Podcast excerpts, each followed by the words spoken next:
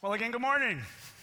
It's great to see you. I always, you know, on Time Change Sunday, it's like, well, let's see who shows up at 9 o'clock. So it is great to see you, and we will get that hour back later in the year. If you've got a Bible, I'm going to ask you to join with me in turning to Mark chapter 9 as we continue this study that we've been in of Mark's gospel. You just heard Jen refer to that. So, some of you that are new, thanks for joining us. And we just invite you to jump in as we continue learning who Jesus is and what it means to follow him.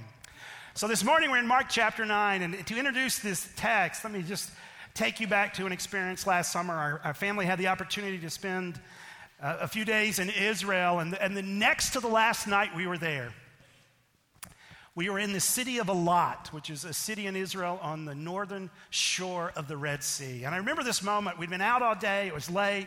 We had a very late dinner, and we're at this restaurant that was right on the edge of the Red Sea, right on the water's edge. It was, it was pitch black, but you could, you know, you could hear the water kind of slapping against the, the beach and you can see the waves close to the shore, but otherwise it, it, was dark. And because it was dark, all around the sea, this Red Sea, you could just see lights. And ahead of me, I, I could see the lights of the city of Eilat. And if I kind of lean back a little bit, just in the distance, I could see lights that were actually coming from the nation of Egypt. And if I turned slightly to my to my right, and, and, in the very distance, you could barely make it out, but there were actually lights from the nation of Saudi Arabia. And then over to my right, I could, I could see lights from Aqaba in Jordan.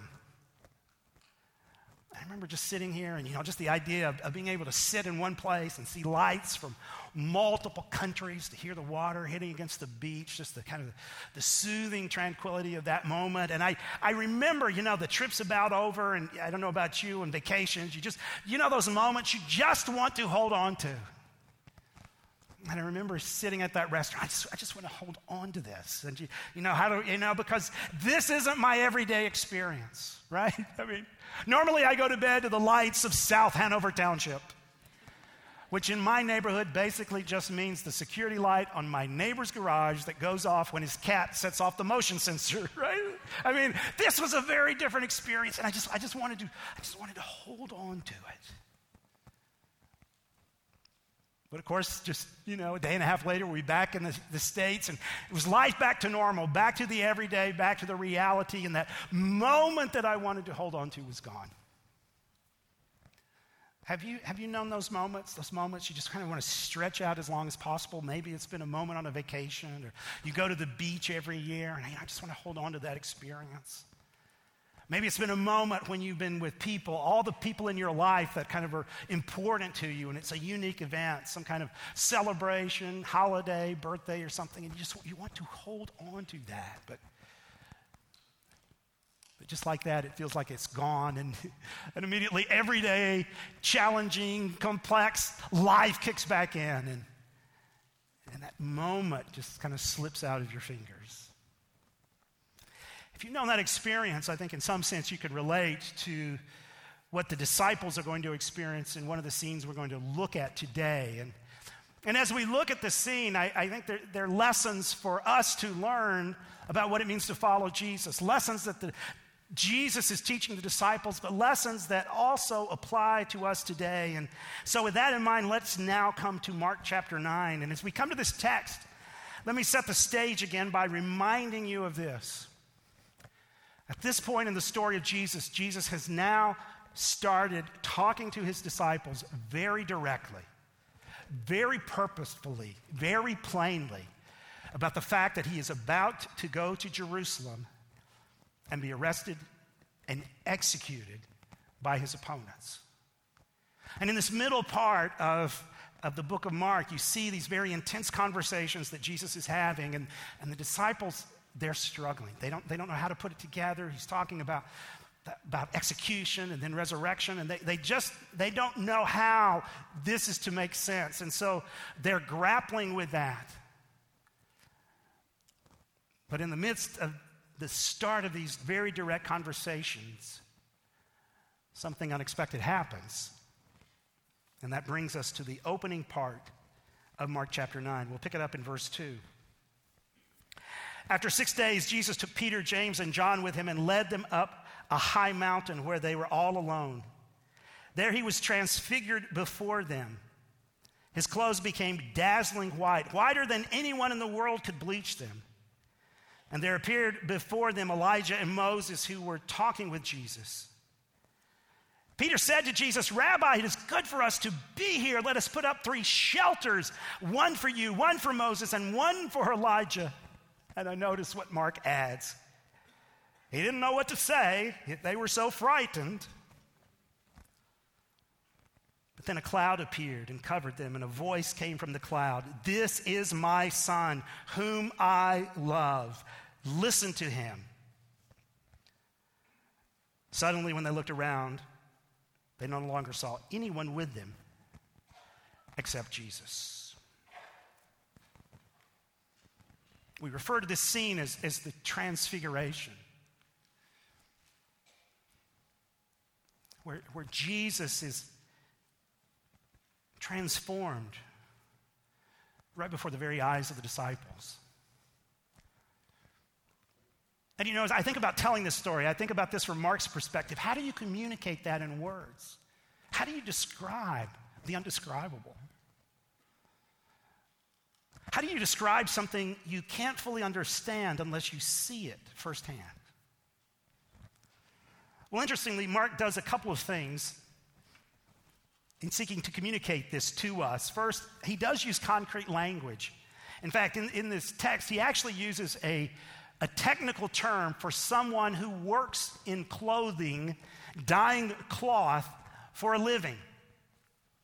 So, an expanded translation of, of, part of this passage would be this His clothes became dazzling white, whiter than someone who bleached clothes for a living could ever bleach them. It's just very, this is how, this is how bright, this was the magnificence, the dazzling reality of, of what's going on. That, that no one who even worked in the industry could ever make clothes that bright. So he uses concrete language. But there's another thing Mark does, and I think this is intentional. It's something more subtle. And that is this I think Mark highlights elements of this scene that will remind us of a certain episode from the Old Testament.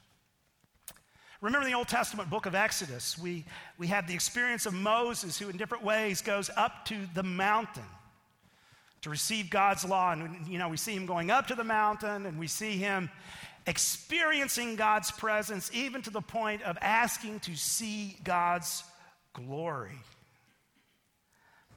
And I think Mark highlights certain aspects of this scene that, that will remind us of what has happened in the past. Let me just show you this chart. So, for instance, Mark is specific in telling us that Jesus takes three disciples up the mountain in Exodus 24. Moses goes up the mountain with three named persons plus the elders. Jesus is transfigured. His clothes are radiantly white. I mean, Moses, as he encounters God's glory, his skin shines as he descend, uh, descends from the mountain. God appears in an overshadowing cloud in the transfiguration as well as on Mount Sinai, and a voice speaks from the cloud, just as we see in Exodus 24. And in highlighting these similarities, I, I, think, I think what Mark wants us to see is this. For a brief moment, the disciples encountered the glory of Jesus Christ. The curtain was pulled back and they witness him in his true glory, in his majesty, in his power. They witnessed him as the one who truly is the King of kings and Lord of lords. Furthermore, notice as they witness the glory of Jesus that they also see Moses and Elijah. Now, natural question is this so, why, why these two guys? Why did these two guys appear at this moment talking to Jesus? Well, I think a couple of factors may be at work.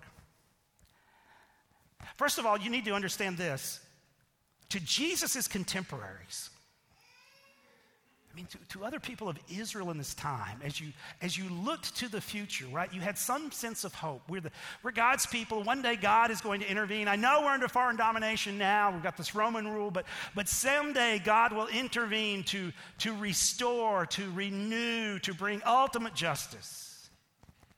As you looked to the future with that sense of hope, two figures that could be associated with that hope were Elijah and Moses.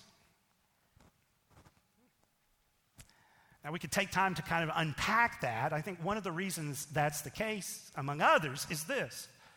You get to the end of the book of Malachi, kind of culmination of the prophets, and, and it, right at the end of Malachi, in Malachi 4, there, as Malachi, kind of the prophet, is looking to the future, he makes reference to Moses and Elijah. So, just in, in Jesus' broader experience, when people look to the future, these were two individuals that were associated with that sense of hope. And so, as the disciples experience this moment, the fact that they see these two reminds them, I think, of that God has promises that He is fulfilling, and God's history is moving toward a particular direction, and God will be faithful to bring about that ultimate kingdom, that ultimate reign, that ultimate justice, that ultimate restoration. So these, these characters point to the future in a very meaningful way. I think, as well, in some sense, as you look at Moses and Elijah here, Moses Moses represents the theme, the traditions of the law, and Elijah represents the prophets. And the fact that they, they are here talking to Jesus and then disappear, the fact that they are here is, is a reminder, it's a visible representation of the fact that, that truly the Old Testament law and the Old Testament prophets aren't ends in themselves. They're moving in a particular direction, and their ultimate fulfillment, their ultimate direction, is found in Jesus. Now, Jesus made that claim himself. Remember in the Sermon on the Mount, he says, I, I have not come to abolish the law and the prophets. Instead, he is saying, I have come to fulfill them. And the, the term he uses for fulfill there is the idea that, that all of the law and all of the prophets point to me. The Old Testament is moving in a particular direction. And the fact that we see Elijah and Moses here is just a visible representation of that. But then they disappear. And Jesus stands before the disciples alone, which I think is a reminder that he is the culmination of God's revelation, he is the culmination of God's plan.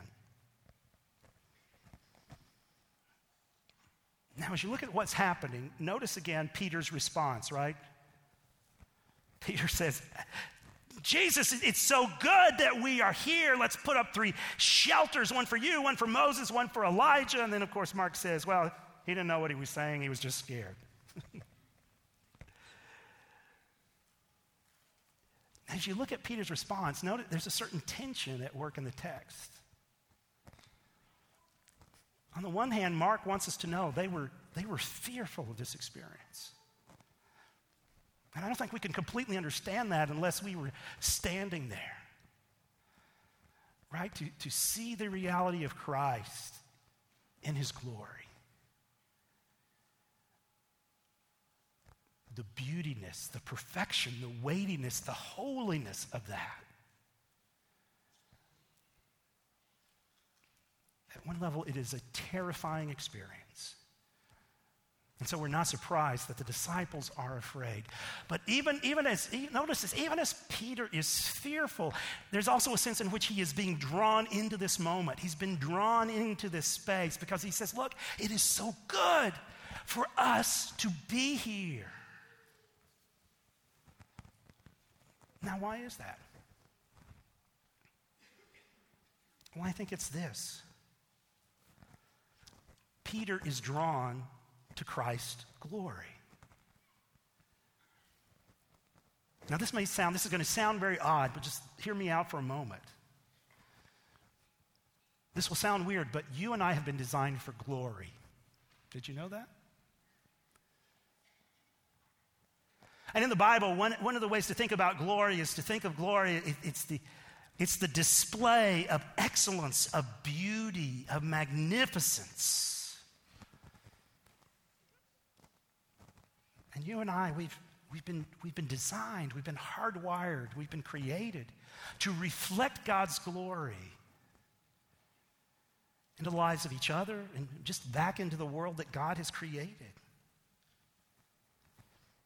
In a real sense, we are made for glory, and I think in a real sense, we are, we are in the pursuit of glory because this is intrinsic to our design. And whether you realize it or not, in different ways, your life is shaped by your pursuit of glory, whatever that looks like. Another way of thinking about glory is this the, the, Old Testament term that is often used for glory is a term that communicates weightiness, heaviness. And that's weightiness in terms of significance, weightiness and heaviness in terms of value and importance, weightiness and heaviness in terms of things that I adore or pursue. So, right now, what is, what is weighty to you in that respect? What is significant to you? What do you value? What, what is weighty at the very core of who you are? That's the glory you're pursuing. And in different ways, our lives are shaped by what we pursue. Of course, we can. We could pursue glory in a variety of ways career, achievement, hobbies, family, success, approval, reputation. Just understand whatever you are pursuing in terms of glory will ultimately shape you along the way.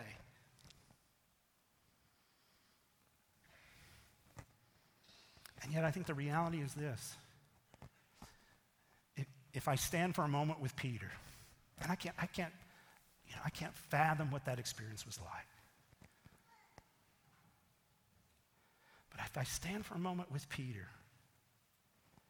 reflecting on, seeking to comprehend, seeking to understand and experience who Christ is, the wonder, the majesty, the holiness of his character and what he's done. As I stand just for a moment with Peter, the other things that I can pursue in the quest for glory they, ju- they just begin to fade in significance. They just begin to fade in importance.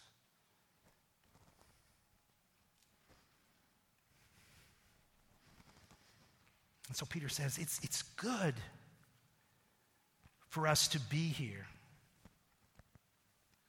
So he encounters Jesus' glory. He's fearful and scared, but he is drawn into this moment. And it's good for us to be here. Let's put up three shelters, and perhaps by that, he means let's build places of worship. But whatever the intent that Peter has here, notice that, that Mark inserts himself into the narrative. He makes an editorial comment as the narrator.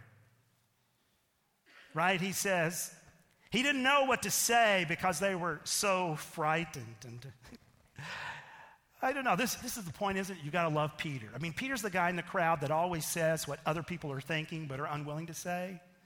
Peter's the guy that always has an action orientation. Sometimes he acts first and thinks later, but he's just blurting this out. It's good to be here. And yet, Mark is critical. So, why does Mark make this editorial comment? Once again, there may be different factors at work, but I think this reason is part of the, part of the reality of what Mark's doing. When, when Peter says it's good for us to be here, I think part of what he means is this let's, let's just stay here, right? Let me, let me just hold on to this moment. Because you see, in a real sense, at this moment, Peter, Peter has discovered what he's been created for, right? To experience the glory of God. And, he's now experiencing that in a way he's never experienced it before. It's, it's so good to be here. I, I want to hold on to this moment. Let's, let's just stay here.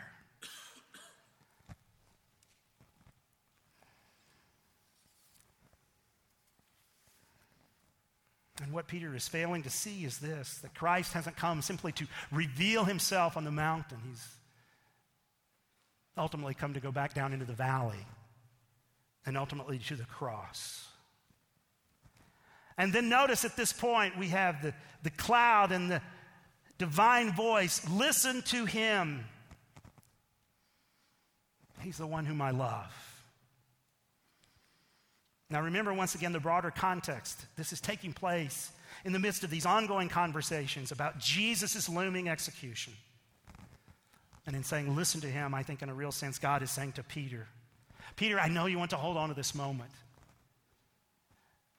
But listen to what Jesus is saying. Listen to how my plan will be achieved. Listen to how I will ultimately display my glory, not simply on a mountaintop, but ultimately on the cross.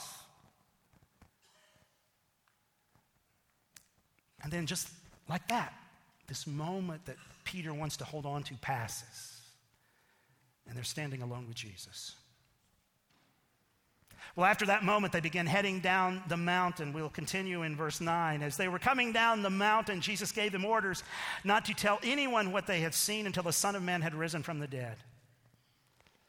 They kept the matter to themselves, discussing what rising from the dead meant. Remember, they, they don't really have categories to understand what's about to happen. And then they ask him, Why do the teachers of the law say Elijah must come first? Jesus replied, To be sure, Elijah does come first and restores all things. Why then is it written that the Son of Man must suffer much and be rejected? But I tell you, Elijah has come, and they have done to him everything they wished, just as is written about him. Now, the grammar in this, this part of the story is somewhat complex, but here's what I think is going on. They're coming down the mountain. They're continuing to have these conversations, these hard conversations about what's going to happen, and they don't get it. They don't get this idea of suffering. They don't get the idea of death, even rising from the dead. And so they're, as they're having, having this conversation with Jesus, that, you know, it's, yeah, but we just saw Elijah. And their mind goes back to the fact that, you know, for their contemporaries, right, when you thought about the future, you thought about someone coming in the spirit and the, in, in, the spirit of Elijah, someone who would remind us of Elijah. And when he comes, that would be a sign that things are being restored. And basically, what they're asking Jesus when they talk about Elijah is this If Elijah really is coming again in some form, why do you need to talk about all this death and suffering and dying stuff? I mean, isn't the fact that Elijah is coming, isn't that a sign that all things will be restored? Can't we skip that other stuff you've been talking about? And Jesus says, Look, you're right. You're right in what you affirm, but you don't understand all the details of the plan. Yes, someone must come in the tradition and the spirit of Elijah. But you also need to understand that as the Son of Man, I must suffer. And that is expected as well. Furthermore, you need to understand that the one coming like Elijah has already come. That was John the Baptist as the forerunner. And don't you remember what happened to him?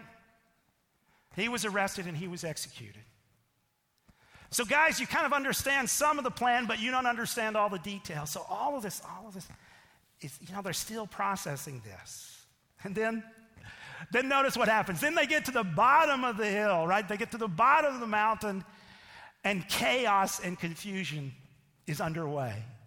Right? It's one of those scenes you tried to hold on to that moment, that defining moment, that moment you just wanted to stretch out, but quickly it, it, leaves, and then all of a sudden you're back into reality, and it's complicated, it's confusing, it's chaotic at times, it's fast, it's busy.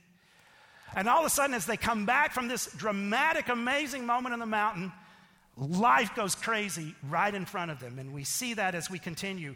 Verses 14 and following. When they came to the other disciples, they saw a, cr- a large crowd around them and the teachers of the law arguing with them. As soon as all the people saw Jesus, they were overwhelmed with wonder and ran to greet him. What are you arguing with them about? He asked. A man in the crowd answered, Teacher, I brought you my son who, pos- who is possessed by a spirit that has robbed him of speech. Whenever it seizes him, it throws him to the ground. He foams at the mouth, gnashes his teeth, and becomes rigid. I asked your disciples to drive out the spirit, but they could not. You unbelieving generation, Jesus replied. How long shall I stay with you? How long shall I put up with you? Bring the boy to me. And here's what I think happened while Jesus was with his three disciples. Meanwhile, back down below, the other disciples are there, and of course, they're crowds, they're people, and of course, included in those crowds are, are people that are opponents of Jesus, teachers of the law. And this man brings up his son, who's demon possessed and is experiencing kind of the, the physical results of that demonic possession that are terrorizing him, terrorizing his family. This man brings up his son, He's, he just wants him restored. So the man brings up this son, and, and the disciples come in and they, they seek to work with him. They seek to re- restore his son, to cast out the demon, but nothing happens. Meanwhile, some of the critics come up from the crowd and they begin maybe arguing and debating, challenging the disciples. And all of a sudden, you've kind of got this scrum over here, right? And here's this guy just with his, his son. So the disciples, the religious leaders are going after it. Who knows what the points of debate and argumentation are? Maybe even how do you exorcise a demon? How do you claim to have authority to exorcise demon? And they're going at it. And all of a sudden, Jesus and his disciples come down, and you know, here's this chaos over here. And Jesus, hey, Jesus says, what's going on? And here's this guy. I just, I just came for you to restore my son.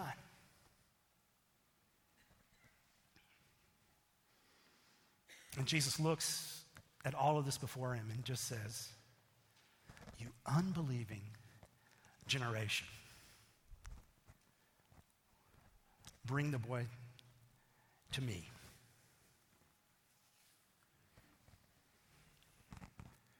Now, as this scene unfolds, I want you to see the different characters in this closing scene of this part of the book. I mean, look at, let's look at it from different angles. First of all, look at the disciples. Now remember, we've already seen Jesus had already, he commissioned them, he empowered them, he had sent them out as extensions of his own ministry, right? They had been equipped, commissioned to, to preach, to heal, to cast out demons, all of which are signs that God's kingdom was now uniquely at work through Jesus. They had been commissioned to be extensions of that ministry, and, and, and that had already happened. Yet here they couldn't do it. And it's interesting because what happens? They're curious, they they're dumbfounded. What happened? What went wrong? And you get to the end of the story, we see this in verses 28 and 29, and, and they ask Jesus in private about this, and he says this This kind can only come out by prayer, right? Now, I don't know about you, but if I'm a disciple, I'm standing there going, Well, what do you mean this kind can only come out by prayer? Because when you read the entire narrative, there's no reference to prayer anywhere in it until right at the very end. I mean, it's a very surprising ending. So, what do you mean? This kind can only come out by prayer. You didn't pray when you cast out the demon. You know, it's like a kid to a parent. What do you mean I got to do it this way? You don't do it this way. Here's what I think Jesus was getting at. Here's what I think he was saying. Guys, you approach this with the expectation that you could simply do this on your own. Right? After all, you've done it before.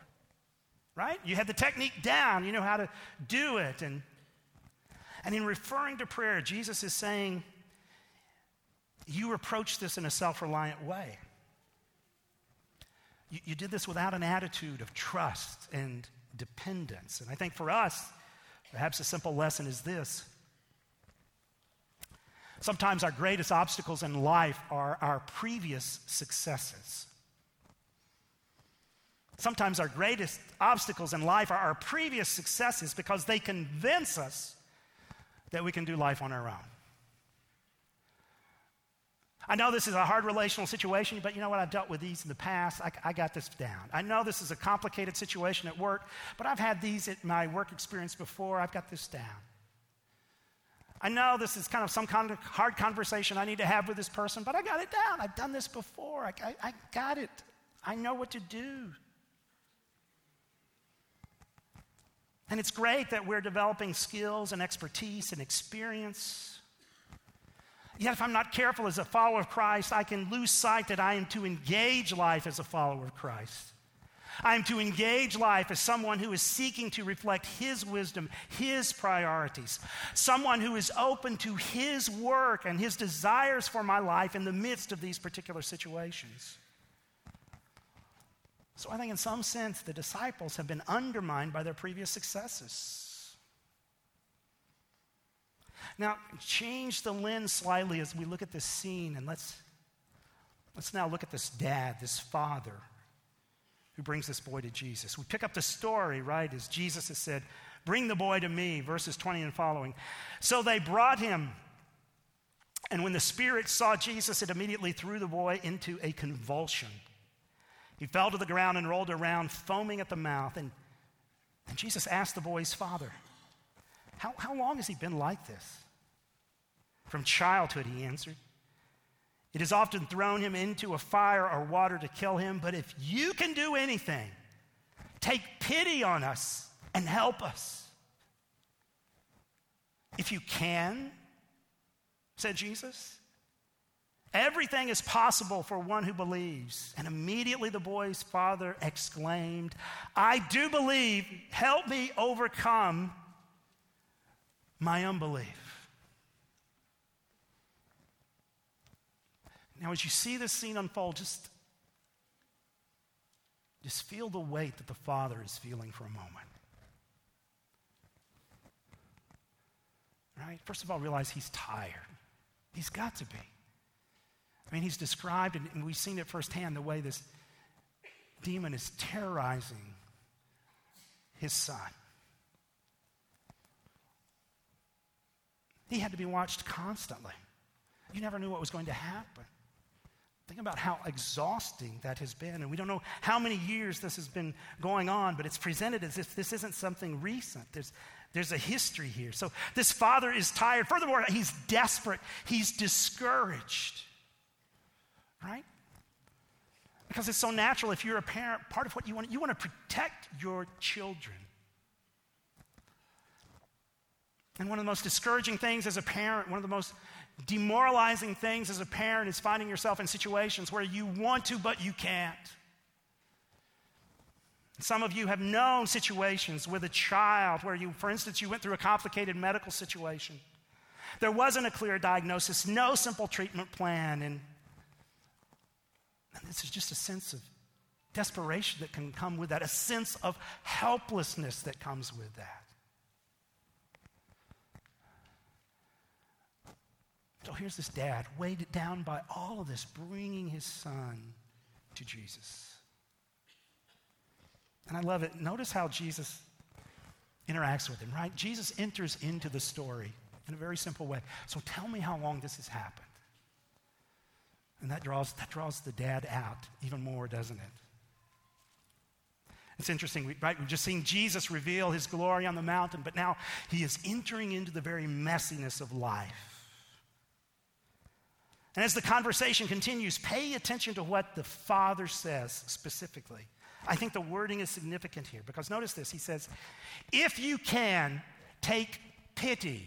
Or perhaps a better translation would be this if you could, if you can, show compassion on us. Now, pay attention to that wording because, can I suggest to you that when we find ourselves in the complexities of life, when we find ourselves in the messiness of life, particularly for those of us who are followers of Christ, there are two themes here, two questions that the dad asked that are running right below the surface for you and me as well. And those two questions, those two themes are these Is he able? Does he care? Is he able? Does he care? Right? If you are able, have compassion.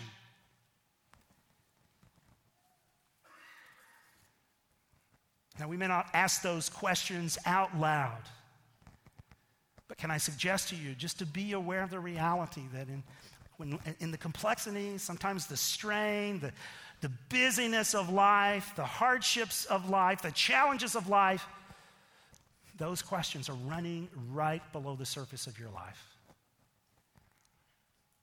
Is he able? Does he care? And of course, then Jesus responds, If you can? What do you mean, if you can? Everything is possible for the one who believes. Now, this isn't an open ended promise that as long as I believe hard enough, anything will happen. Rather, I think it is, it's an affirmation that Jesus is worthy of our complete trust. He is able, He does care.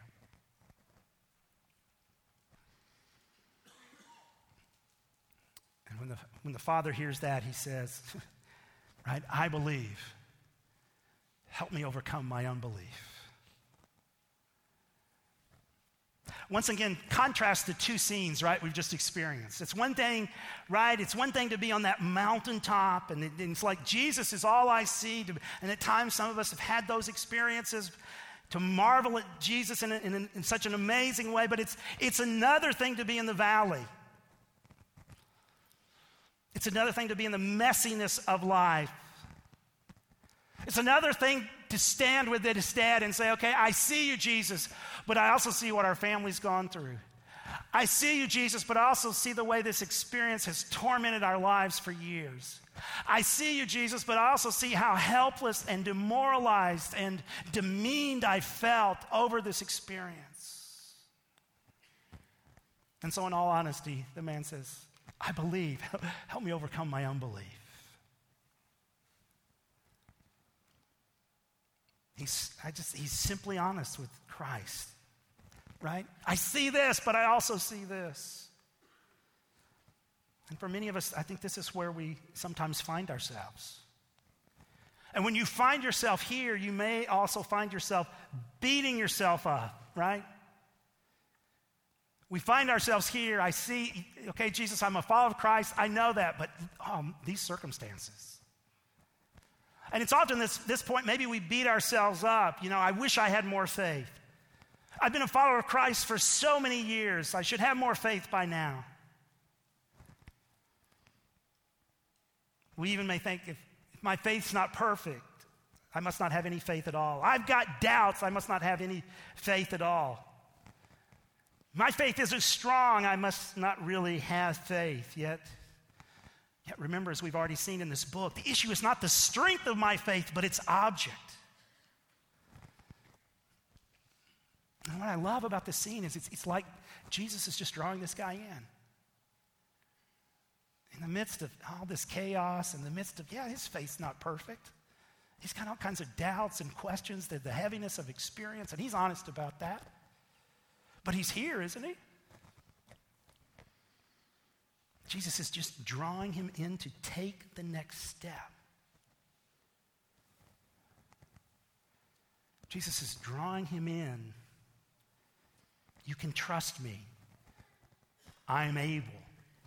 I do care. And it's in the midst of that imperfect faith that Jesus heals his son, that the demon is exorcised, the son is restored.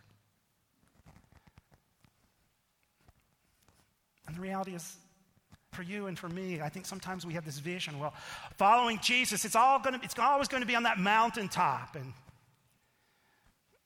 yet the reality is this: so much of life is lived in the valley. So much of life is lived in the reality of, okay, Jesus, I see you, but I also see this. Jesus, I see you, but I see this crazy busy schedule that I have that can make it hard to really take you seriously. Jesus, I see you, but right now I'm dealing with this workplace situation and it is really weighty. It is really weighing me down. Jesus, I see you, but I also see these other ways to live life, and, and so often they really make sense to me. So often they are deeply attractive to me. Jesus, I see you, but you don't understand what's going on in my family. Jesus, I see you, but I don't know how to move forward in this relationship. And at those moments, we can just get stuck with, I must not have any faith at all. What's the point?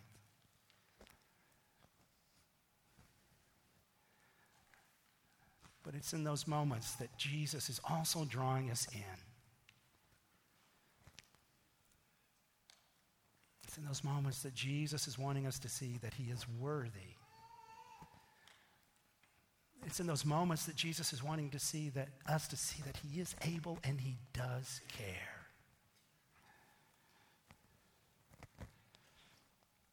It's in those moments, and maybe you're at one of those moments right now, where we need to stand with his dad and simply say, I believe.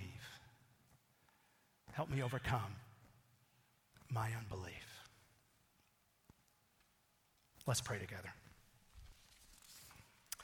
Gracious God, as we do come to this text, we, we see just the wonder of the transfiguration. It, it, we can't even, Father, if we're honest, we can't even fathom or imagine exactly what that was like. To be drawn into the reality of your presence and your glory. And we, we read that, and hopefully it stirs within us a certain anticipation about the new heavens and the new earth. Yet in the meantime, we live so much of life in the valley. Father, we live so much of life where it's like, yeah, okay, I see Jesus, I'm a follower of Christ, I get that, but I also see this other stuff. And Father, I pray that in the midst of those moments, we wouldn't simply stop. I pray that we would hear Jesus simply calling us further in, calling us further in on this journey of following calling us further in on this journey as a disciple, calling us further in because He is able and He does care. And I pray these things in Jesus' name. Amen.